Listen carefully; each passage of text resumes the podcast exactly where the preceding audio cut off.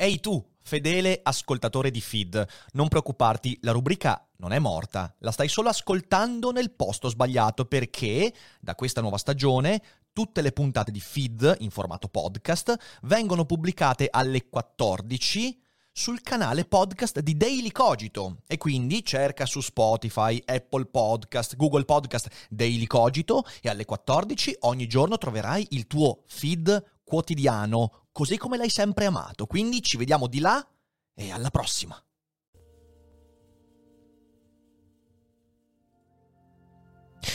Lo spazio e il tempo, il tempo e lo spazio fra quanti Einstein relatività, lo spazio-tempo che si ripiega, lo spazio-tempo che in realtà è fatto di microparticelle, lo spazio-tempo che contraddice la nostra intuizione, lo spazio-tempo che va a una festa e si sbronza, lo spazio-tempo... Che cazzo fa sto spazio-tempo? Spazio-tempo! Spazio-tempo, che stai Basta! a fare? Basta! Basta fare after. Feed sta ad arrivare. Buongiorno, Buongiorno. buongiorno. Ciao Fede, Buongiorno. ciao chat, ciao community bellissima. Come state? Che bello essere qua, che bello essere qua sempre ogni giorno contro il parere del nostro medico. Eh, buongiorno, buongiorno, come state? Nonostante siano stati due giorni de fuego per i Cogito Studios e che i prossimi saranno ancora più de fuego, noi siamo qui, imperterriti, ripeto, contro il parere medico, ma va bene così. 11 Ger, grazie, Ehi, grazie per i ehi, 4 ehi, mesi di spazio e tempo con voi, grazie a Check, Check. per gli 8 mesi, come state? È bello, è bello essere qua, veramente. È bello, è bello, è bello. Non c'è tempo, non c'è spazio, ma, Ma nessuno, nessuno capirà. capirà. Di sere. Cosa? Nere, Ne- che non c'è, C'è spazio, non, c'è, tempo. E dove la calcoli la velocità? Eccoci. Va così, ragazzi. Roma, siamo paralogico, grazie. Roma due anni, grazie, Oh, due anni, pe- due anni su Pe- pe- Daily pe- Cogito. Ciao Paralogico, Pe- pe- 18 pe- pe- mesi, 18 complimenti. mesi, bene, bene, bene, bene. Nessuno ha ancora raggiunto la ma- la- la- l'età matura, l'età maggiore, va bene così, siete tutti degli infanti. Però ci arriveremo, ci arriveremo. Ti pensi quando qualcuno ci, ci- ci- ci sarà scritto 18 anni di abbonamento? Ti immagini, ti immagini? E noi saremo ancora qui. Bella a tutti ragazzi. Beh, ma fra 18 anni spero che non siamo ridotti. Ma 18 anni su Twitch lo sappiamo bene che sono 600 anni sono un, sono un po' più energivori. Tempus fugit. Complimenti per l'ottima presentazione di ieri. Battute speciali e fede super presentatore. Grazie mille, grazie mille, mm, Nicolò. Grazie, siamo contenti che sia stato Grazie. bello. 18 anni con voi. Conto di tirare le cuoia prima. Bene, Basiliscos. bene, bene. Una buona prospettiva. È un buon Ma- proposito. Cioè, conti perché lo prevedi nella tua vita oppure lo speri proprio- per evitare di stare 18 anni con noi? Perché in questa è la entrambi vera i domanda. casi rispetto. Alan Fleet, Alan 21 Fleet. mesi, ragazzi. Oggi Uè, abbiamo i per- per. veterani. Oggi abbiamo i veterani. Grazie, grazie. Dai, che facciamo partire un hype train veterano. Dai, che facciamo Oh. partire un hype train. Eh, puoi invitare Hype un train. neuroscienziato e chiedere quanto è veloce la mente di Orsini? La mente di Orsini è più veloce di quelli che seguono Orsini. E questo è il problema. Eh, è sia una speranza che una stima. Bene, bene, Basilisco. Sono contento. Anche noi ti vogliamo bene. Quanto amore. Però ci rendiamo conto che con. eh, Grazie, 11 ger per i 100 Ehi, bit. ehi, grazie. E ci rendiamo conto che con il ritmo che teniamo qui ai Cogito Studios, 18 anni qui sono difficili sia per noi che per voi. Ma va bene così. Nel frattempo cerchiamo di dare il nostro meglio. Alex, grazie per Ehi, affumicarci. prima grazie per affumicatura della affumicarci. giornata. Eh, allora, oggi su YouTube uscirà il vlog di questi ultimi due giorni tra Bologna e Vicenza. È un vlog forse fra i più deliranti che io abbia mai, che abbiamo mai prodotto. Quindi, eh, se sapete quanto, quanto sono deliranti i, i nostri vlog, sapete insomma che non va perso. Uscirà intorno alle tre e mezza, quattro Ok. in linea di massima. Ehm. Dopodiché voglio ricordarvi prima di iniziare la puntata, come possiamo vedere qui dallo schermo, che quest'oggi alle ore 18 abbiamo un ospite specialone perché abbiamo Specialone. qui Renato Minutolo. Quindi avremo qui al tempo stesso Alessandro Barbero, Recalcati, Vermilinguo, eh, Roberto Mercadini e un sacco di altri personaggi. Renato infatti è un imitatore oltre che attore e performer, sarà qui con noi fisicamente ai Cogito Studios così Bella potremo lì. palparlo come si deve Oh. e non vedo l'ora, sarà una io io chiacchierando con Renato in privato in questi giorni ho capito che sarà eh, andremo molto d'accordo, quindi insomma, siate, ci sarà molto divertente e mi raccomando, mi raccomando, non perdetela. E niente, direi se Fede è d'accordo, ma anche se non è d'accordo sti cazzi, direi di partire con la nostra trasmissione. Oggi leggiamo questo articolo eh, sulle scienze, eh, dell'ultimo numero delle scienze, le origini dello spazio e del tempo. Alle 12.30 avremo ospite qui Davide De Biasio, l'autore di Spazi attorcigliati, canale YouTube Grande. che si occupa di divulgazione scientifica, fisica in particolare, ma anche tanta filosofia. E quindi, insomma, mi pareva la persona giusta da coinvolgere. Lo spazio-tempo emerge forse da una realtà ancora più fondamentale. Se capiamo come, potremo raggiungere l'obiettivo ah. più urgente della fisica, una teoria quantistica della Gravità, un articolo di Adam Becker che cercheremo di sviscerare insieme a voi. Quindi Partiamo, signore e signori. Adam Becker è divulgatore scientifico al Lawrence Berkeley National Laboratory autore di What is Real sulla storia mai vista della fisica quantistica. Suoi articoli sono stati pubblicati su New York Times, BBC, conseguito un dottorato di ricerca alla cosmologia alla University of Michigan. Iniziamo la lettura? Iniziamo, signore e signori. Bello alla, uni- alla Università. University of Michigan. Eh, mi raccomando, voi continuate ad abbonarvi perché oggi scadono frotte di abbonamenti. Natalie Pasquette, insomma, siamo, so, siamo, sotto Pasquette, passa il suo tempo a pensare a come far apparire una dimensione in più. Partiamo da minuscoli cerchi sparsi in ogni punto dello spazio-tempo, una dimensione a ricciolo avvolta su se stessa, poi rimpiccioliamoli sempre di più, stringendo i cerchi finché non si verifica una curiosa trasformazione. La dimensione smette di sembrare piccolissima e diventa invece enorme, come quando ci rendiamo conto che eh, qualcosa che pareva piccolo, invece in realtà enorme e distante. Eh, è l'effetto che ho provato quando ad Amsterdam ho provato i funghetti allucinogeni. Cioè, questo articolo parte benissimo. Ma speriamo eh, sarà sempre più chiaro. Eh, aperte virgolette, stiamo contraendo una direzione nello spazio, spiega Pasquette, ma quando proviamo a ridurla, oltre a un certo punto emerge invece una nuova direzione amplissima credo che si riferisca al, a quando tu ti avvicini alla velocità della luce le distanze e gli spazi si contraggono, quindi contraendo una direzione nello spazio, ma quando la riduciamo oltre un certo punto emerge invece una nuova direzione amplissima. Fisica teorica della Washington State University, Paquette non è Pasquette, non è Pasquette, è Paquette. un applauso a me che sono talmente fatto in questi giorni che... Vabbè. Bene, Paquette non è la sola a ragionare su questo strano tipo di trasmutazione dimensionale. Un numero crescente di fisici che lavorano in aree diverse, con approcci diversi, converge sempre di più su un'idea profonda. Lo spazio, e forse addirittura il tempo, non è fondamentale. Potrebbero invece essere concetti emergenti. È possibile che nascano dalla struttura del comportamento di componenti più basilari della natura. A livello più profondo della realtà, domande come dove e quando forse non hanno una risposta. La fisica ci dà molti indizi del fatto che lo spazio-tempo, come lo intendiamo, non sia la cosa fondamentale centrale, dice Paquette. Eh, quindi l'idea centrale è che l'esperienza che noi facciamo di spazio e tempo, ma anche la concezione fisica, quindi anche matematica, dello spazio e del tempo, potrebbero essere in realtà non basilari, ma composte da qualcos'altro. Eh, ovviamente questo eh, nella storia della scienza ha una lunga tradizione, la ricerca dei gravitoni, cioè le, quelle particelle che dovrebbero permettere l'esistenza della forza di gravità. Eh, e quindi nello spazio e nel tempo come enti che si ripiegano spiegano in base alla gravità, al peso, alla massa, insomma, la ricerca di componenti più fondamentali. Queste idee, continuiamo l'articolo, queste idee rivoluzionarie provengono dagli ultimi progressi nella ricerca che dura ormai da un secolo, di una teoria della gravità quantistica, eccola qua. La migliore teoria della gravità è la relatività generale, la famosa descrizione di Albert Einstein di come la materia deforma lo spazio e il tempo. La migliore teoria su tutto il resto è la fisica quantistica, che è sorprendentemente accurata per quanto riguarda le proprietà di materia, energia e particelle subatomiche. Entrambe le teorie hanno superato agevolmente le verifiche che i fisici sono stati in grado di escogitare nel corso del, del, del, secolo scorso. Mettendole insieme si potrebbe pensare avremmo una teoria del tutto. E invece lo sappiamo che non è così, perché sono due teorie che proprio intorno alla concezione della gravità e quindi anche alla forma da dare allo spazio e al tempo in realtà sono in contrasto, in contraddizione. Ma infatti, continua l'articolo, le due teorie non funzionano bene insieme. Se chiediamo alla relatività generale che cosa succede nel contesto della fisica quantistica, otteniamo risposte contraddittorie, con grandezze che vanno in giro per i calcoli assumendo valori infiniti. La natura sa come applicare la gravità nei contesti quantistici. Accade nei primi, accadde nei primi momenti del Big Bang e succede ora nei buchi neri, ma noi esseri umani ancora fatichiamo a capire come sia possibile.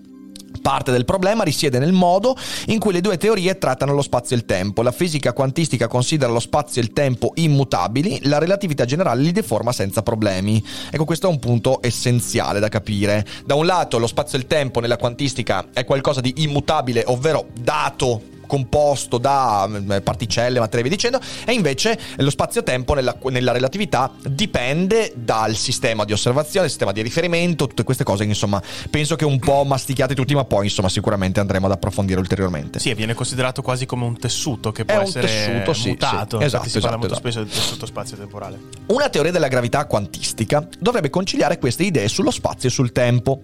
Un modo per farlo consisterebbe nell'eliminare il problema alla radice, lo spazio-tempo stesso, facendo emergere spazio e tempo da qualcosa di più fondamentale. In tempi recenti diverse linee di ricerca hanno proposto che, a livello più profondo della realtà, lo spazio e il tempo non esistano nello stesso modo in cui esistono nel mondo quotidiano. Negli ultimi dieci anni queste idee hanno modificato radicalmente il modo in cui i fisici pensano ai buchi neri. Ora i ricercatori usano questi concetti per chiarire il funzionamento di qualcosa di ancora più esotico, i wormhole, ipotetici collegamenti simili a gallerie tra punti distanti nello spazio-tempo. Questi nuovi passi avanti hanno mantenuto viva la speranza di una scoperta ancora più profonda, se lo spazio-tempo è emergente, capire da dove viene e dove possa derivare qualcos'altro possa, eh, potrebbe essere proprio la chiave mancante che finalmente apre la porta a una teoria del tutto. Ok, allora è un'introduzione dell'articolo è molto sì, sbrigativa sì, per sì, ora, eh, anche perché poi, sapete, quando si parla di spazio e tempo emergenti, il problema è da dove emerge, cioè lo, l'esperienza dello spazio-tempo emerge dalla realtà o emerge dalla nostra rappresentazione della realtà. E questo, se vogliamo, ha una tradizione filosofica lunghissima, perché l'idea che il tempo e lo spazio siano modi con cui noi collochiamo l'esperienza quotidiana, eh, beh, non è nata con Kant. Ok, andiamo ancora più indietro del tempo. Già Talete parlava del fatto che il tempo e lo spazio, comunque eh, la, la categorizzazione della realtà sia qualcosa che ha a che fare con come noi siamo costruiti e non tanto con la realtà in sé per sé. Quindi quando si parla di emergenza, e non in senso l'emergenza della pandemia, ma l'emergere di qualità eh, complesse da qualità meno complesse, beh, è sempre molto molto tricky. Per esempio, una teoria dell'emergente che a me convince è quella della coscienza, ok? Quando è che nasce la coscienza? La coscienza nasce per emergenza, cioè quando un cervello, quando una, una rete neurale arriva a un punto critico, a una sorta di limite, emerge una nuova proprietà che non riesce a venire spiegata esclusivamente dalle parti che la compongono, ma è emergente, cioè emerge d- qualcosa di nuovo. Ovviamente è molto convincente come posizione, secondo me, in questo ambito, in altri invece potrebbe essere problematico. Grazie a Strappattone per Uè! i 18 mesi e grazie a Steto per i 3 mesi. Grazie per il sostegno e gli abbonamenti. Continuate così, grazie, mi raccomando, signori. belle grazie, personcine. Grazie. Andiamo avanti il mondo in una dualità di string. Eccoci qua, è una cosa che proveremo a discutere con eh, Davide più tardi, proprio questa teoria delle stringhe. Oggi la teoria della gravità quantistica, considerata più promettente fra i fisici, è la teoria delle stringhe. Secondo questa idea, le stringhe sono i costituenti fondamentali della materia e dell'energia e danno origine alla miriade di particelle subatomiche fondamentali osservate negli acceleratori di particelle di tutto il mondo. Sono persino responsabili della gravità. Tra le conseguenze inevitabili probabili della teoria c'è un'ipotetica particella che trasporta la forza gravitazionale, il gravitone, che prima appunto ho citato. Ma la teoria delle stringhe è difficile da comprendere. Vive in un territorio matematico che fisici e matematici hanno impiegato decenni per esplorare. Gran parte della struttura di questa teoria è ancora ignota, le spedizioni sono pianificate, le mappe ancora da fare. All'interno di questo nuovo continente la tecnica principale per la navigazione è tramite le dualità matematiche, le corrispondenze tra un tipo di sistema e un altro. Ecco, io tipo in una roba del genere non ci avrei messo una metafora in più. cioè, eh, le spedizioni sono pianificate, le mappe ancora da fare ovviamente metaforico per dire che la teoria è ancora molto molto non ha nessun non ha la teoria delle stringhe non ha attualmente nessuna verifica sperimentale. Zero. Zero totale. Ricordiamocela questa cosa qua, cioè una roba che esiste soltanto a livello teorico e matematico, mi sembra importante da dire. Eh, un esempio, continua l'articolo, è dato dalla dualità accennata all'inizio di questo articolo tra dimensioni minuscole e dimensioni grandi. Se cerchiamo di stipare una dimensione in uno spazio ridotto, la teoria delle stringhe dice che ci ritroveremo con qualcosa di matematicamente identico a un mondo in cui quella dimensione è invece enorme. Allora, se cerchiamo di stipare una dimensione in uno spazio ridotto, quindi una dimensione spaziale o temporale in uno spazio ridotto, la teoria delle stringhe dice che ci ritroveremo con qualcosa di matematicamente identico a un mondo in cui quella dimensione è invece enorme. Cioè, è una sorta, mi verrebbe da dire, è una sorta di frattale, ok? Eh, la, la, la, la dimensione enorme, la dimensione minuscola sono frattali, quindi ripetono le stesse strutture, però in dimensioni ridotte o estese. Questo è quello che mi viene da capire da questo paragrafo. Le due situazioni, continua l'articolo, sono le stesse secondo la teoria delle stringhe. Possiamo passare dall'una all'altra liberamente e usare le tecniche di una situazione per capire come funziona l'altra. Appunto perché c'è un frattale, è come... Qual è il frattale? Il, il, il cavolo mi sembra, ok? Il cavolo è un... No, il cavolfiore è un frattale. Uh, il cavolfiore. Il cavolfiore è un frattale, il che significa che io nelle singole parti del cavolfiore posso rivedere la totalità del cavolfiore. Quindi, se io, per esempio, non ho uno strumento tecnologico adeguato per vedere tutto il cavolfiore, e ovviamente il cavolfiore in questo caso è una dimensione enorme, gigantesca, io potrei studiare una delle parti del cavolfiore che so replicare l'interezza del cavolfiore. Ok, questa è un po' l'idea. E ovviamente anche viceversa. Se non ho uno strumento tecnologico adeguato ad andare a guardare la singola parte che magari è microscopicissimissima, posso guardare la totalità del cavolfiore che però ha il cavolo romano, il cavolo romano, sì sì sì, mi sembra che il cavolo romanesco, è vero, il cavolfiore non è un frattale, è il cavolo romano, avete ragione.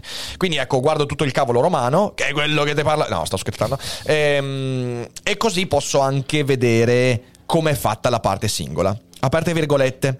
Se teniamo traccia con cura degli elementi costitutivi fondamentali della teoria, dice Paquette, a volte scopriamo in modo naturale che possiamo far emergere una nuova dimensione spaziale. Una dualità simile suggerisce a molti teorici delle stringhe che lo spazio stesso sia emergente.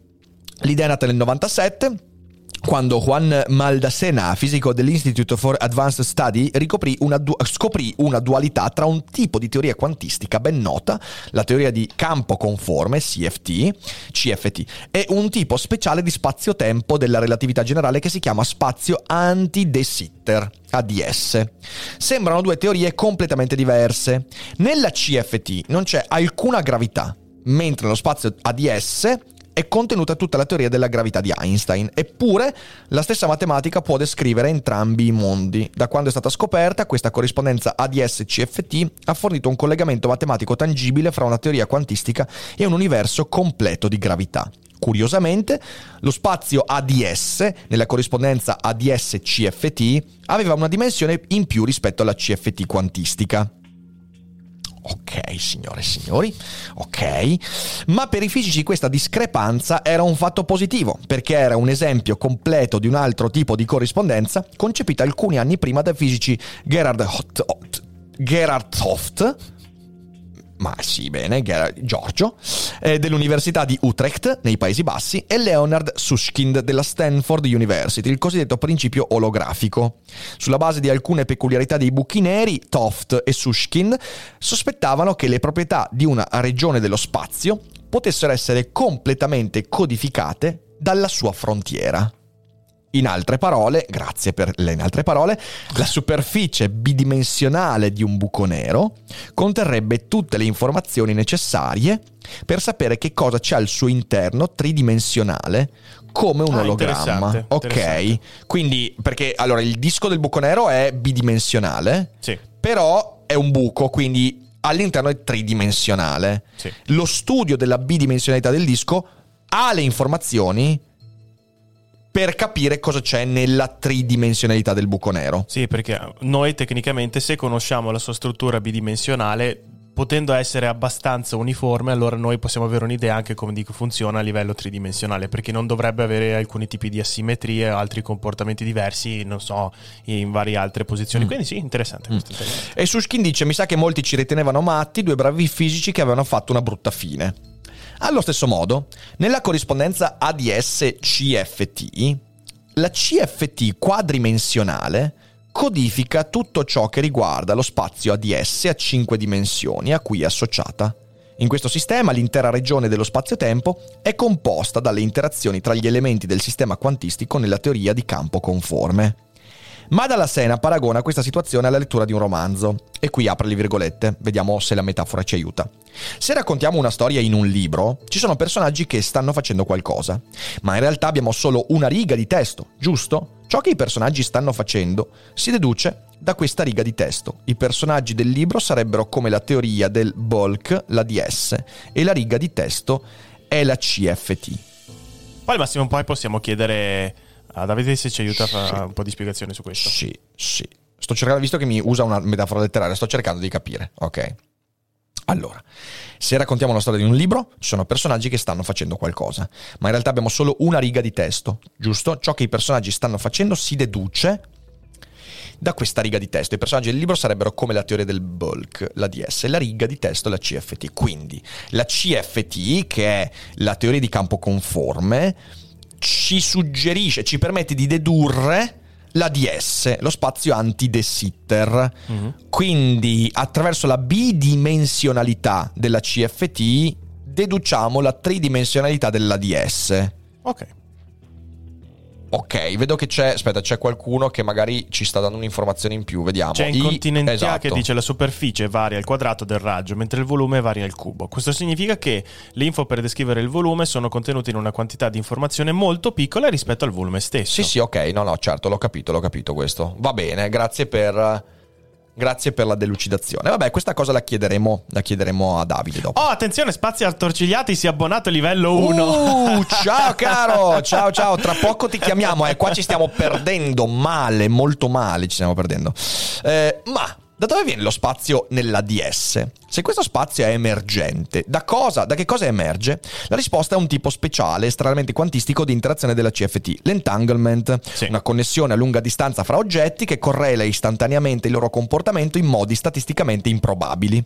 È noto che l'entanglement turbava Einstein, che lo definì inquietante azione a distanza. Eh, è un po' come FID, anche FID è un'inquietante azione a distanza sulle vostre menti. Eppure, per quanto inquietante possa essere, l'entanglement è una caratteristica fondamentale della fisica quantistica. Nella meccanica quantistica, quando due oggetti qualunque interagiscono, generalmente entrano in entanglement e vi rimangono finché restano isolati dal resto del mondo, a qualunque distanza finiscano l'uno dall'altro. Negli esperimenti i fisici hanno mantenuto l'entanglement tra particelle a più di 1000 km di distanza e persino fra particelle al suolo e altre inviate a satelliti in orbita. In linea di principio, due particelle in entanglement potrebbero sostenere la loro connessione da punti opposti della galassia o dell'universo. Quindi non importa la distanza, ma importante è il fatto che appunto ci sono queste, queste, queste connessioni. Ehm, a quanto pare la distanza non ha importanza per l'entanglement, è un enigma che turba molti fisici da decenni, ma se lo spazio è emergente, la capacità dell'entanglement di persistere su grandi distanze potrebbe non essere poi tanto misteriosa. Dopotutto la distanza è un costrutto. Beh, allora, attenzione, intanto attenzione qua, eh. Il fatto che una proprietà sia emergente non significa che sia un costrutto, cioè qui si intende costrutto come illusione. Una roba emergente non è necessariamente un'illusione. Questa cosa io vorrei dirla. Si dà per presupposto che emergente significhi Non ancora. illusorio. Non è esattamente così. Cioè, è proprio una proprietà. Però, però, però, va bene, va bene, andiamo avanti. Secondo studi eh, sulla corrispondenza ADS-CFT, sì, sono d'accordo, mh, Davide. Questo articolo, ma soprattutto perché, cioè, secondo me dice delle, sta dicendo delle cosette. Però andiamo avanti. Noi, come sempre, io lo dico magari per chi ci ascolta per la prima volta, su feed non leggiamo prima gli articoli, cioè noi prendiamo gli articoli che sembrano interessanti a scatola chiusa e ci accorgiamo del fatto se l'articolo è eh, utile o meno eh, leggendolo, ecco, ci è capitato di leggere articoli de merda. Questo, questo semplicemente dà alcune cose, ma poi insomma vedremo. Secondo studi sulla corrispondenza ADS-CFT dei fisici eh, Shinsei Ryu della Princeton University e Tadashi Takianagi dell'Università di Kyoto, l'entanglement è proprio ciò che genera le distanze nello spazio. ADS. L'entanglement è proprio ciò che genera le distanze nello spazio ADS, cioè dello spazio anti-de Sitter.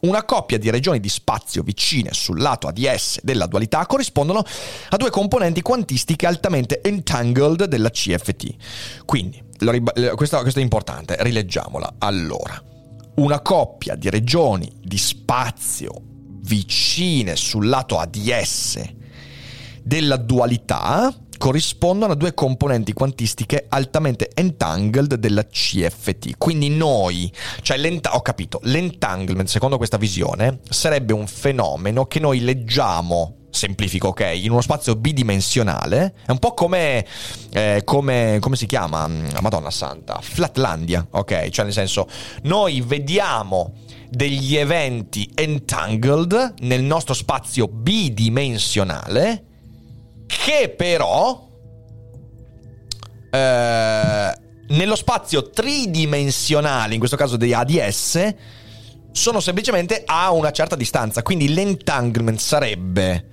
e sto cercando di, ripeto, poi magari Davide mi pesa su questo, però mi pare che stia dicendo una cosa come quella di Flatlandia. Quello che noi vediamo come entanglement è qualcosa che avviene su una distanza presente in una dimensione in più rispetto a quella di cui noi facciamo esperienza. È come in Flatlandia c'è questa scena in cui a un certo punto il protagonista che vive in questo mondo bidimensionale eh, vede comparire dal nulla ok, un, uh, un, qualcosa di bidimensionale che poi okay. sparisce. Perché lui lo vede così? Perché in realtà quell'evento è un evento che avviene nelle tre dimensioni, c'è un cubo che lui vede come una linea, ok? C'è un cubo che attraversa il suo spazio e per lui quella è una linea che compare, a un certo punto scompare. Ok, questo è il punto. Ed è molto interessante, questo è molto interessante. Ehm più grande è l'entanglement, più vicine sono le regioni dello spazio. Ok? Mm, è una cosa molto interessante questa, una cosa molto... Peraltro io ve lo consiglio Flatlandia, Flatland è un romanzo bellissimo. Grazie a Giacomo per eh, l'abbonamento che non avevo ringraziato, grazie mille. Negli ultimi anni, adesso finiamo questo, questo paragrafo e poi le, sentiamo il buon Davide, ok? Sì, certo. Negli ultimi anni i fisici sono arrivati a sospettare che questa relazione possa applicarsi anche al nostro universo. Che cosa, che, che cos'è che tiene insieme lo spazio e impedisce che si disgreghi in sottoregioni separate? La risposta è l'entanglement tra le parti dello spazio. Questo lo dice eh, Sushkind. La continuità e la connessione dello spazio devono la loro esistenza all'entanglement quantistico. Questo fenomeno può quindi essere alla base della struttura dello spazio stesso, formando l'ordito e la trama che generano la geometria del mondo. Se si potesse distruggere in qualche modo l'entanglement tra due parti dello spazio, lo spazio andrebbe in pezzi. Farebbe l'opposto di emergere, si disemergerebbe. Bello la disemergenza. Bello. Se lo spazio è fatto di entanglement, l'enigma della gravità quantistica sembra più facile da risolvere.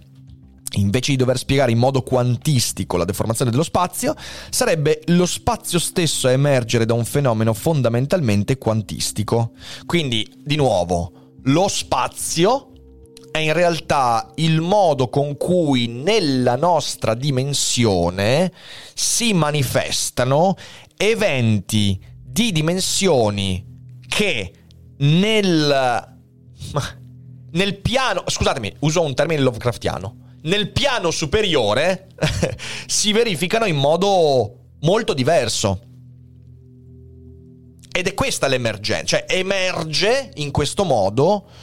E allora lì la domanda, la domanda, veramente importante sarebbe: ma questa emergenza quindi dipende da una proprietà dello spazio o dalla nostra rappresentazione dello spazio? Perché questa è una cosa interessante, però ovviamente è una domanda che lasciamo lì perché non può trovare una risposta definitiva. Sushkind sospetta che questa sia la ragione per cui è stato così difficile trovare una teoria della gravità quantistica. E dice, penso che il motivo per cui non ha mai funzionato molto bene è perché siamo partiti con un'immagine di due cose diverse, la relatività generale e la meccanica quantistica, e le abbiamo messe insieme. E penso che il problema sia in realtà che sono troppo legate per poterle separare e poi rimetterle insieme. Non esiste proprio la gravità senza la meccanica quantistica. Sì, esatto, strapattone, viviamo a Yarnam, confirmed. Eh, quindi l'errore, diciamo così, è stato quello di trattare queste due teorie come separate e invece ma il pezzo per unirle sarebbe il pezzo del piano superiore. Il piano dei grandi antichi, insomma. Bastardi. D'altro canto, spiegare lo spazio emergente è solo metà del lavoro. Dato che nella relatività lo spazio e il tempo sono legati a fondo, qualsiasi descrizione di come emerge lo spazio deve spiegare pure il tempo. Anche il tempo deve emergere in qualche modo, dice Mark Van Ramsdonk. Mi piacciono. Sembra un suono più che altro. Mi, sem- mi sembrano i nickname dei nostri. dei- Grazie se- al resto del Carlone che ha esteso Grande! l'abbonamento ricevuto dallo Sclero Totale. Anche Gabriele, grazie. a Esegesi che ha regalato un abbonamento e grazie a Gabriele per i quattro mesi. Grazie mille. Quindi questo Mark von Ramsdonk dice sì, ma è soltanto una parte, fisico dell'Università della British Columbia e pioniere della connessione fra entanglement e spazio-tempo, ma ne sappiamo ancora poco ed è un'area attiva di ricerca. Uh. Un'altra area attiva, spiega, usa i modelli di spazio-tempo emergenti per capire i wormhole. In precedenza molti fisici credevano che inviare oggetti attraverso un wormhole fosse impossibile, pure in teoria, ma negli ultimi anni i fisici che hanno lavorato sulla corrispondenza ADS-CFT e i modelli simili hanno trovato nuovi modi per costruire wormhole. Non si sa se è possibile riuscirci nel nostro universo, ma ora sappiamo che sono teoricamente possibili alcuni tipi di wormhole attraversabili, eh, tipo la porta di casa mia e anche quella dei Cogito Studios. Ovvio. Due articoli, uno del 2016 e uno del 2018, hanno portato a una grande attività tuttora in corso su questi argomenti, ma anche se si potessero costruire wormhole attraversabili, non sarebbero molto utili per i viaggi spaziali. Come fa notare Sushkin, non possiamo percorrere questi wormhole a velocità maggiore di quella che impiegherebbe la luce per fare il giro più lungo. Anche perché probabilmente noi che siamo cresciuti mentalmente e fisicamente in un ambito dove i wormhole non esistono, non potremmo forse attraversare, se non matematicamente, questi wormhole. Grazie, oh Trebla per il Prime. Grazie. Dai che adesso lo facciamo partire l'hype train e sentiamo Davide. Eh, direi che sentiamo Io ho Davide. paura di quello che sentiremo. Eh, per chi non conoscesse Davide De Biasio, è divulgatore scientifico, autore del canale YouTube Spazi Attorcigliati, dove si occupa di paradossi fra filosofia e fisica. E quindi partiamo. Stacchiamo la musica e telefoniamo a Davide. Pronto? Pronto, Eccoci. carissimo, ce l'abbiamo fatta, ce l'abbiamo fatta, nel modo più, proprio come le vecchie radio, quindi, quindi in collegamento telefonico Ragazzi. vero. Come stai, caro? Come stai? Ragazzi, io sto bene, io sto bene, ma voi come state? Siete sopravvissuti a questo articolo? Perché francamente... Eh, devo, dire, devo dire che è un articolo che, che- che- che fa sentire qualche, mh, qualche balzo e qualche falla. Eh, cos'è che non funziona secondo te in questo articolo, Davide? Perché lo tieni il Guarda, microfono? Il telefono. guarda, intanto mi sentite abbastanza bene, mi scuso per questa roba di Telegram, ma la chiamata cade, non, non so veramente cosa succeda. L'articolo, passiamo, passiamo alla fisica, che, che sarà la lobby di Big Physics che cerca di impedirci di, di Esatto, attaccare Toft e Susskind. no? esatto, esatto. il- l'articolo, l'articolo mette un sacco di carne al fuoco, Mm. nel Mm. senso che mescola un sacco di cose, mescola un sacco di cose che tra loro hanno a che fare matematicamente, ma che non sono proprio così linearmente connesse nel cercare di parlare di spazio-tempo. Ok. Banalmente, all'inizio, all'inizio ti parla delle dimensioni che esplodono e, e appaiono e scompaiono, che diventano piccole e diventano grandi. Quella roba lì è una cosa specifica che accade in teoria delle stringhe, Mm. ok? Ho, ho visto che tu l'hai interpretata legandola alla relatività speciale. Assolutamente legittimo, nel senso che da non tecnico ci avrei visto la stessa identica cosa. In realtà l'autore eh, si riferiva, o l'autrice si riferiva eh, a una cosa che chiamiamo dualità S, dualità T. Se vuoi Ok. centriamo, ma Ho se capito. vuoi centriamo e te, e te la racconto un attimo, altrimenti passiamo direttamente Beh, se vuoi fai un po' di contesto. Sì, sì, vai, vai, raccontacela, raccontacela, cose inter- interessanti queste. Guarda, guarda, la teoria delle stringhe hai detto bene, eh? hai detto bene, per ora resta un paradigma teorico, addirittura non una teoria. Io sono, ho quasi maturato l'opinione che la parola teoria sia un Eh. pochino malposta. È un'ipotesi, giusto? delle stringhe. Nel senso, io butterei via completamente la parola teoria Mm. e distinguerei modelli e framework teorici. Ok. Mm. Ok. Framework teorico è un linguaggio in cui tu puoi scrivere delle teorie fisiche. Ok? Un modello è una specifica teoria scritta in uno specifico framework. Sì. Ok? Sì, Mi sentite? eh? sì, sì. Sì, sì, sì, sì. Ad esempio, la meccanica quantistica è un framework teorico. all'interno della meccanica quantistica tu puoi descrivere un casino di sistemi diversi. Mhm. ok? La relatività generale in qualche modo è più simile a un modello specifico, Mm. in un framework che si chiama teorie di campo. ok? Quindi, fatta questa premessa, più passa il tempo, più la teoria delle stringhe somiglia a un framework teorico che permette alcune predizioni sperimentali tipicamente lontane da dove i nostri esperimenti oggi possono arrivare. Da questo punto di vista non mettiamo limiti alla provvidenza, però diciamo che nessuno si aspetta che dopodomani arrivi qualche informazione dagli sperimentali che ci permetta di credere un po' più o un po' meno in certe predizioni delle stringhe. Ok. Però le stringhe somigliano molto da questo punto di vista alla meccanica quantistica, soprattutto alle nostre energie. Se Mm. potessimo esplorare la scala di stringa sarebbero più simili a un modello, ma all'interno della teoria delle stringhe, esattamente come all'interno della meccanica quantistica, tu puoi scrivere tanti modelli diversi per descrivere la fisica dell'universo. Ok, ok. Quindi c'è un po' questa questione. Nello specifico caso della cosa con cui si apre l'articolo e che poi non c'entra più niente con se non debolmente in modo un po' complicato e cerchiamo di arrivarci, quella roba lì è l'esempio più standard di dualità ed in questo senso è utile per il resto dell'articolo, perché anche ADS-CFT, di cui sono certo parleremo, è una dualità. Ok. Cos'è una dualità? Una dualità è semplicemente il notare che due modelli apparentemente diversi dal punto di vista fisico sono, diciamo che possiamo usare la parola in un modo debole e in un modo forte, equivalenti matematicamente o nel modo forte, equivalenti anche da un punto di vista degli esperimenti. Ok. Quindi noi in- intendiamola in senso forte perché è il senso in cui la si intende qui. Noi costruiamo due oggetti, due modelli completamente diversi, che descrivono due robe completamente diverse.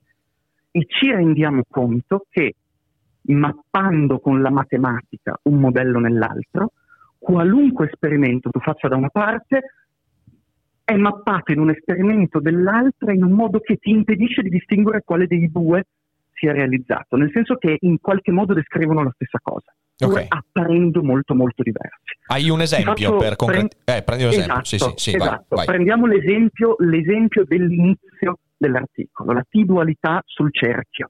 È quella roba lì. È la classica domanda che fai agli studenti di stringhe 1 per metterli a loro agio all'inizio dell'esame.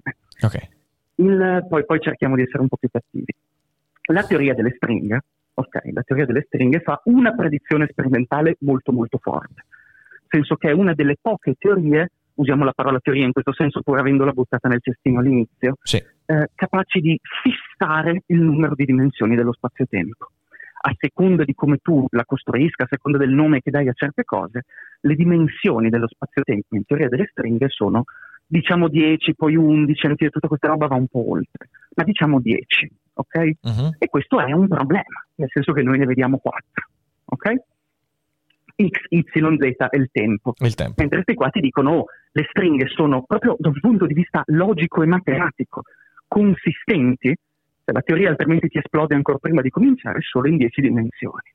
E quindi la gente per cercare, ancora una volta, restiamo sul teorico, restiamo sul teorico, di questa roba abbiamo ancora alcun genere di evidenza documentale. Stiamo stando adesso come teorici, il- la gente si è inventata una cosa un po' strana. Sono inventati due tizi eventi, Kaluza e Klein, per cercare di seguire un po' il percorso di ricerca della relatività generale di Einstein. In soldoni si dicono, facciamo sai cosa? Aspetta, Eh, aspetta, aspetta, scusa, scusa, potresti ripetere Ti, pre- ti prendiamo, ti prendiamo poco, eh, f- perché io qui prendo bene, però la tua voce sta un po'... a- Adesso come mi sentite? Mi sentite meglio? Eh, sentiamo Eh, un, no, po', ancora un, un po', po'- un po' un po' così. incasinato, un po' incasinato. Magari provo a fare ancora più l'antenna. Ma secondo io. me non, non- non credo che cambi facendo così, Rick. Ti stanchi solo e basta. Adesso come mi sentite? Come Meglio, mi sentite? meglio, Meglio, meglio, meglio, meglio, Meglio? Ah, Vai, vedi. Allora, ricominciando da capo. No, scherzo. Quindi ciao Davide, Il- benvenuto. Allora, ciao. Bene, proviamo a sentirci su Telegram, no? Che No, comodo. no, no. allora, il gioco è questo. La teoria delle stringhe ti dice che le dimensioni sono 10. Sì, Noi ne vediamo 4. sì. Cosa facciamo? Buttiamo via la teoria? Caspita, però ha certe caratteristiche che ci piacciono tanto, nel senso che eh, dà certe risposte che potrebbero essere sbagliate, ma dà certe risposte che ci, che ci suonano e su cui pensiamo valga ancora la pena di investire. Tutto sommato, scegliere su quale teoria lavorare prima di avere evidenza sperimentale è una questione di vincoli matematici, vincoli logici e, e di, di, in un certo senso naso. Certo. La scienza la fai prima col naso e poi con l'esperimento. No? Mhm. Quindi cerchiamo di salvare la teoria delle stringhe invece che buttarla via. Poi se vuoi parliamo delle ragioni per cui qualcuno può essere motivato a fare una roba così strana invece che buttare via la teoria. Sì. Diciamo che, diciamo che queste dieci dimensioni sono tutte uguali, ma alcune sono più uguali delle altre, nel senso che quattro di queste sono speciali e sono quelle in cui viviamo noi. Ok. E le altre sei sono tecnicamente compattificate. Cosa vuol dire? Che invece che essere resti, le nostre dimensioni le possiamo immaginare come delle rette, no? Sì. Come il piano cartesiano in 3D, no? Sì. X, Y, Z più il tempo. Le altre sei, invece che immaginarle come delle rette, puoi immaginare di chiuderle in dei cerchi. Invece Sì. che delle rette, le chiudi in dei cerchi. L'esempio canonico è quello del tubo di metallo su cui cammina una Sì, sì, sì. formica. Ha una direzione estesa e poi il cerchio, girare attorno al tubo, significa muoversi su una dimensione compatta. Cioè, que- que- quella può essere un'analogia, non so se vi se arrivi Sì, la sì, metafora. sì, sì, No, no, non è arrivata. quali siano È arrivata. è Quali No, siano per un attimo pensavo che Ok. volessi parlare tipo di un'equipollenza, ma invece quando si parla di queste dimensioni sferiche allora no. No, no, no. No, no, no, semplicemente, semplicemente abbiamo sei dimensioni che sono accartocciate, molto tipicamente piccole. Solo che cosa succede? Che noi prendiamo la nostra fisica delle stringhe in dieci dimensioni, ne accartocciamo sei e ci viene fuori una fisica a quattro dimensioni, che è quella che poi dobbiamo mettere a confronto con gli esperimenti.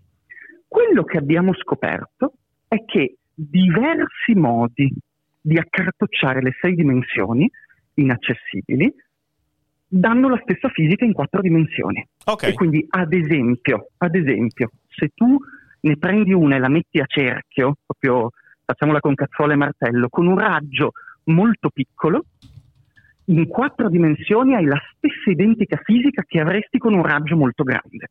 In Mhm. particolare, da una parte il raggio è R, dall'altra è 1 fratto R.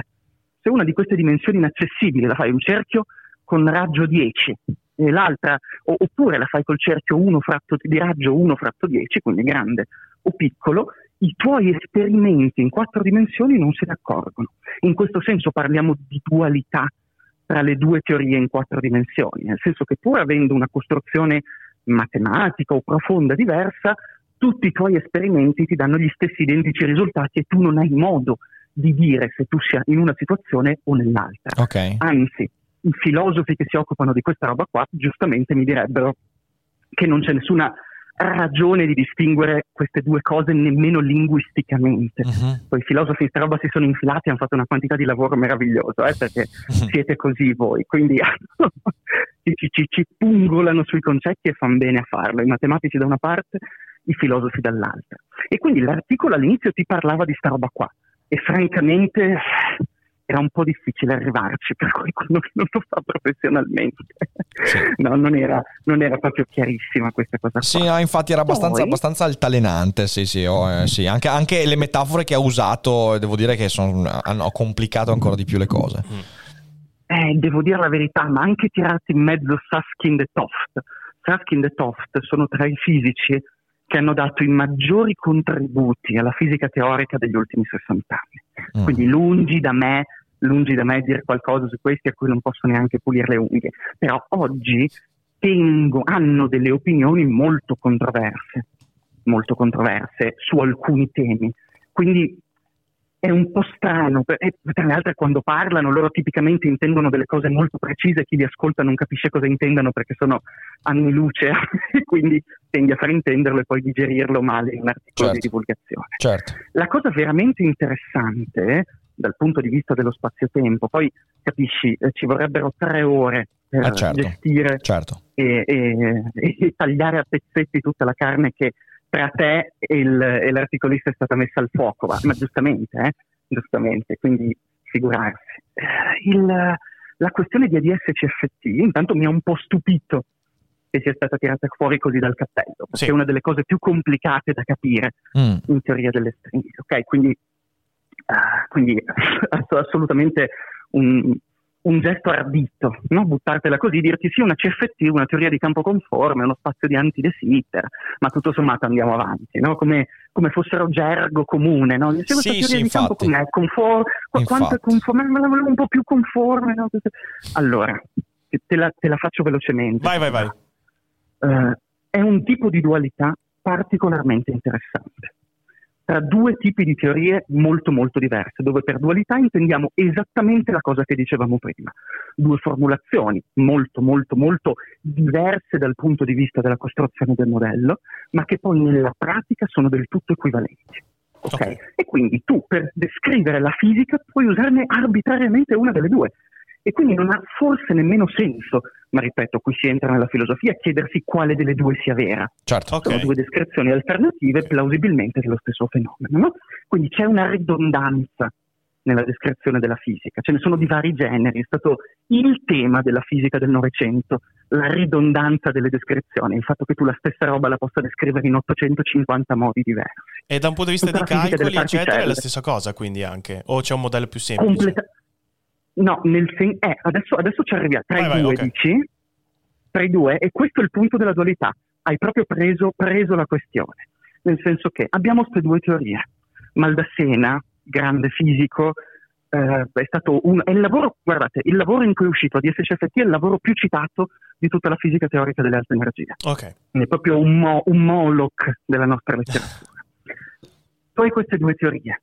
Una è una teoria di campo conforme senza gravità in fai di dimensioni, ok? Mhm. Dove D è un numero, un numero intero, per l'amor di Dio, poi lavoriamo anche su dimensioni non intere, ma poi frattali. no? Interessante. La, la teoria, una teoria di campo conforme è una teoria molto molto molto simmetrica, nel senso che ha una simmetria che si chiama, guarda un po', simmetria conforme, che è una simmetria di scala, un po' come i frattali, nel senso che se tu la guardi molto molto da vicino o molto molto da lontano, vedi la stessa roba. E capite bene che per la fisica questo è un fatto, è un fatto grosso, nel senso Mm. che una teoria che ha questa simmetria, ad esempio, si comporta nello stesso identico modo che tu metta due particelle a un metro o che tu le metta a un chilometro, perché non distingue il metro dal chilometro. no? Quindi è una teoria molto fissa. Banalmente, eh, immaginate la Terra e il Sole, la Terra e il Sole hanno una certa interazione gravitazionale, questa è una teoria in cui tutte le interazioni non dipendono dalla distanza dove tu metti due corpi. Quindi è una teoria molto molto semplice, molto molto molto semplice. Ok? E le CFT sono iperstudiate perché sono una delle poche cose che riusciamo a risolvere esattamente senza approssimazioni. Quindi Ah, ok. una teoria fatta così, senza gravità, con uno spazio-tempo piatto. Il Ok. bel e, e tradizionale spazio-tempo piatto della relatività speciale, senza alcun problema. Una roba che metti lì, sopra ci metti una teoria conforme, fine. Questa roba è la CFT. Dall'altra parte tu hai lo spazio-tempo di Anti-de Sitter, che si chiama così perché è il contrario dello spazio-tempo di De Sitter. Lo spazio-tempo di De Sitter è uno spazio-tempo curvo con curvatura positiva, ok? È l'analogo spazio-temporale della sfera. La sfera è una cosa a curvatura positiva, Ok, ok? sì. Lo spazio di anti-De Sitter, e lo, lo- spazio di De Sitter è l'analogo, quindi è un, un oggetto spazio-temporale, quindi c'è anche il tempo, è una cosa un po' diversa, ma che ha una curvatura in quattro dimensioni positiva. Adesso lasciamo stare esattamente co- come visualizzarlo, perché io non so pensare in quattro o in cinque dimensioni. Non è uno so spazio di ascoltatori ci sia... non so. Beh, Ni è una varietà pseudo-rimaniana. Ok. Nel senso, poi se vuoi, se vuoi entriamo, entriamo nel tecnico, è simile, Ok, molto simile a una varietà rimaniana. Ok. Eh, c'è una, un, um, una trasformazione che si chiama rotazione di Wick che su spazio di Mm. Anti De Sitter è un pochino complicato adesso, adesso entriamo in robe che insomma scoperchiamo il vaso di Pandora Il- poi sapete che i fisici sono così quando tu dai là poi partono Ah, come dei treni e certo, parlano certo, loro certo. Certo, certo. Lo spazio di Anti De Sitter è il contrario, nel senso che è un oggetto a curvatura negativa, come uno spazio iperbolico. Ci sono quei disegni di Escher in cui tu vedi la cosa che si rimpicciolisce avvicinandoti al centro e si allarga andando verso i bordi. Sì. È una roba un po' di questo, un po', un po' difficile onestamente da visualizzare. Ok, la sfera ha curvatura positiva, se tu la guardi vedi le cose al centro più vicine e le cose ai lati più piccole, più lontane, e lo spazio iperbolico funziona al contrario. Ok. Ok. Lo spazio di Anti De Sitter è l'analogo bla bla bla spazio-temporale di quella roba lì. Ora si congettura, si congettura che una teoria di campo conforme in D dimensioni sia duale, nel senso di del tutto equivalente, a una teoria di gravità, di gravità sullo spazio di Anti. Poi questa congettura in vari casi specifici, cioè tipo ti dico esattamente di che CFT stiamo parlando Mhm. e ti dico esattamente di che tipo di teoria su Anti De Sitter parliamo, è stata provata a vari gradi di rigore. Ah. Il grande contributo di Maldacena è stato sostanzialmente dimostrare, in certi limiti in modo più duro, senza prenderli un po' meno, che esiste una corrispondenza esatta tra un particolare tipo di CFT, che si chiama N equals 4, Super Young Mills, Super Sim, bla bla bla, e una teoria di stringa su Anti De Sitter. Quindi Ah, ok. lui ha, diciamo, realizzato un esempio specifico Ok. di questa generale equivalenza. Poi nel tempo la gente ne ha trovati altri, si è sempre più convinta. Adesso eh, manca una prova matematica generale della corrispondenza. Certo. Ma diciamo che iniziamo ad avere un nutrito gruppo di esempi con prove a vari gradi di solidità e di forza, ok? Ma senza, senza andare nel, nel tecnico. Qual è la figata della corrispondenza di SCFT? Uno, che la teoria di campo conforme è in D dimensioni, mentre lo spazio di Anti De Sitter è in D più 1 dimensioni. Ok. Quindi tu scopri che una teoria in tre dimensioni, con simmetria tipo i frattali, senza gravità, è del tutto equivalente a una teoria in quattro dimensioni con la gravità. Ok. Ok. E quindi tu ti dici, cavolo, io posso descrivere la gravità, che è una roba iper difficile, con una teoria che non ha la gravità, che è una roba un po' più facile da trattare. Molto interessante E visto che, che c'era la domanda su- sui conti, è una dualità ancora più furba, nel senso che quando da una parte i conti sono facili, dall'altra sono difficili e viceversa. Mhm. Quindi tu tipicamente cosa fai? Hai un problema di gravità da risolvere? Se è impossibile da risolvere proprio matematicamente, passi alla CFT e lo risolvi lì e poi torni indietro Certo. perché sono descrizioni equivalenti dello stesso problema. E qui il bordo, no? Perché di solito questa CFT, questa teoria in una dimensione in meno rispetto alla teoria di gravità e quindi allo spazio-tempo, vive sul bordo dello spazio-tempo, esattamente come una sfera, una palla, no? È un oggetto a tre dimensioni, la sua superficie è un oggetto a due dimensioni. Voi dovete immaginare la teoria di gravità che vive dentro la palla, e quindi ADS dentro la palla, e la CFT sul bordo della palla, quindi una dimensione in meno. Questo è un po' il gioco, Ok. ispirato da quella cosa dei buchi neri, bla bla bla. Quindi questa è un po' la questione di ADS CFT. Ho capito, allora Sì. ho capito, forse è una, è una- è una frase grossa, pe- pe- penso che questa puntata dovrei ascoltarmela per avere qualche ulteriore indizio, però sicuramente quello che posso dirti è che mi piacerebbe un sacco eh, approfondire queste cose qua, quindi magari io Secondo dico me di persona in persona spazi, viene fuori una roba- spazi attorcigliati ai Cogito Studios, Beh, sì, assolutamente, facciamo? Che assolutamente, dici Davide, sì, ci sentiamo? Per- però per- io ti consiglio, Davide, vieni qua almeno per le due di pomeriggio, così abbiamo tutto il tempo per spiegare queste cose qui. No, perché c'è un, sacco, c'è- un sacco di roba, quindi e peraltro insomma si sente che, che- che c'è un sacco di cose da raccontare, quindi sarebbe bello anche confrontarci di persona fra fisica e filosofia. Quindi io ti ringrazio tantissimo per questa, per questa cosa, penso che la digestione di tantissimi nostri utenti e la mia compresa sarà molto complicata quest'oggi. Anche, perché- la mia, per fortuna in Germania si mangia alle 11.30. Oh, che meraviglia, che meraviglia. No, fa schifo, è Eh, l'inferno. sono, d'accordo, sono d'accordo. Davide, io ti ringrazio tanto, sei andato avanti per altri Bene. ve- 20, ve- 20 ore, però Eh, noi Madonna, abbiamo sì. il tempo limitato per feed, quindi ti ringrazio tanto per aver ma portato questo contributo. Grazie mille, sai, grazie mille, è stato molto Grazie a voi interessante. e poi E ci risentiamo. permettetemi Ah, una scusa, sono, andato, sono Sì. andato come un treno, sono andato come un treno, ma perché ho sentito certe cose nell'articolo che poi mi hanno triggerato Eh, e quindi volevo chiudere Eh. la questione. Se sono stato poi ne parliamo un casino, mi faccio la traversata Udine-Vicenza Dai. quando torno a casa Perfetto. e ne parliamo davanti a un E po' di grappa. Fatta, fatta. E allora, e allora ci risentiamo presto per metterci d'accordo, ok, caro? Grazie mille Bene, grazie ancora, grazie grazie ancora. mille. Splendido. Ciao, A alla voi, prossima. Ciao, ciao. ciao, ciao, ciao, ciao. Ah, ragazzi, Eh, la, allora, la mia digestione sarà decisamente minata alla base da tutto questo. Eh, il dottor De Biasio sembrava un po' minutolo che imita Barbero. interessantissimo. È interessantissimo, sì, ragazzi. Però, eh, Però, cavolo, allora, grazie Davide. No, grazie c'è- Mi mille. ha aiutato molto a fare chiarezza. La questione è che il anche tempo a disposizione è quasi terminato perché purtroppo io devo scappare un po' prima. Sì, sì, io sì. credo che la seconda parte di questo articolo comunque ce la leggeremo Sì. sicuramente, quindi magari non so, potrebbe essere interessante fare una seconda parte, magari non so con il Cuso eh, o con qualche altro divulgatore per, Sì. per sentire anche cosa ne pensa lui. E porca miseria, porca miseria. Eh, però l'articolo sì, devo dire Sì. che l'articolo mi dava un po' l'idea di essere un po' facilone su tante cose.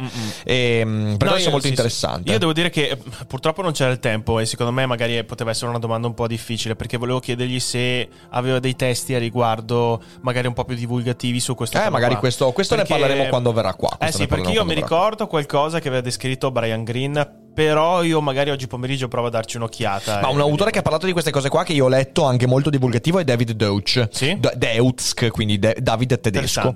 David Deutsch ha scritto anche un bel libro che è Fabric of Reality che io ho letto e me l'ha, me l'ha regalato il Cuso, cioè me l'aveva prestato il Ah, Cuso peraltro. ok. Ed è un bel libro, un bel libro, eh, per quanto poi arrivi a livelli insomma abbastanza, abbastanza approfonditi e complicati, eh, però poi magari quando verrà qua Davide sicuramente Sì, eh, sì, ci facciamo dare qualche ulteriore spunto. Eh, c'erano delle- abbiamo tempo per un paio di domande, c'erano delle domande? Allora, ehm, vediamo. Eh, però erano domande, diciamo, riferite anche a, a Davide. a lui. Eh, Sì, non sì, abbiamo sì. fatto in tempo, ragazzi. Le abbiamo Mi fatto spiace. parlare un po' di più degli altri ospiti perché mi pareva che avesse un sacco di roba da dire. Comunque sono d'accordo con Teto che dice quanti trip di LSD servono per fare ad arrivare a questi concetti qua, a queste ipotesi. Io devo dire che Beh, sicuramente, sicuramente, che si fanno i sicuramente. fisici eh, teorici è tanta roba. Va bene, dai, va bene. Allora, ragazzi, io direi che oggi ci siamo. Ciao Albano, mi spiace che tu sia arrivato solo adesso, ma insomma, recuperati la puntata, è stata interessante in e chat prima, sufficientemente devastante per il nostro cervello. E, io vi ribadisco un'ultima volta, siateci oggi. Parliamo insieme del resto dell'articolo, insultiamo Rovelli. Esatto. Grande. Oggi pomeriggio alle 18 siamo qui con Renato Minutolo, imitatore, attore, performer. Sarà molto divertente, quindi vi raccomando di esserci perché sarà una gran figata. Una gran figata e io vi aspetto numerosi. Grazie a tutti quelli che sono abbonati, grazie anche Grazie a a. Goyo che ha regalato un abbonamento, Grazie, grazie, a I- Yakimaru94, grazie mille. Ragazzi. Oggi alle 18 vedremo Minutolo fare anche Nietzsche. Ok, lo facciamo, gli facciamo fare un po' di imitazioni, ma soprattutto voglia di chiacchierarci. Che bello. Grazie mille a tutti per esserci stati. Facciamo un ride.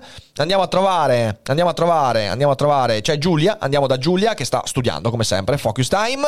E, mm, grazie a tutti per il mal di testa, la digestione rotta. Scrivetele entanglati. En- en- en- scriviamoli entanglati. in chat- Entanglati. entanglati in chat. Fate i bravi. Buon pranzo. E a più Goodbye. tardi. Ciao.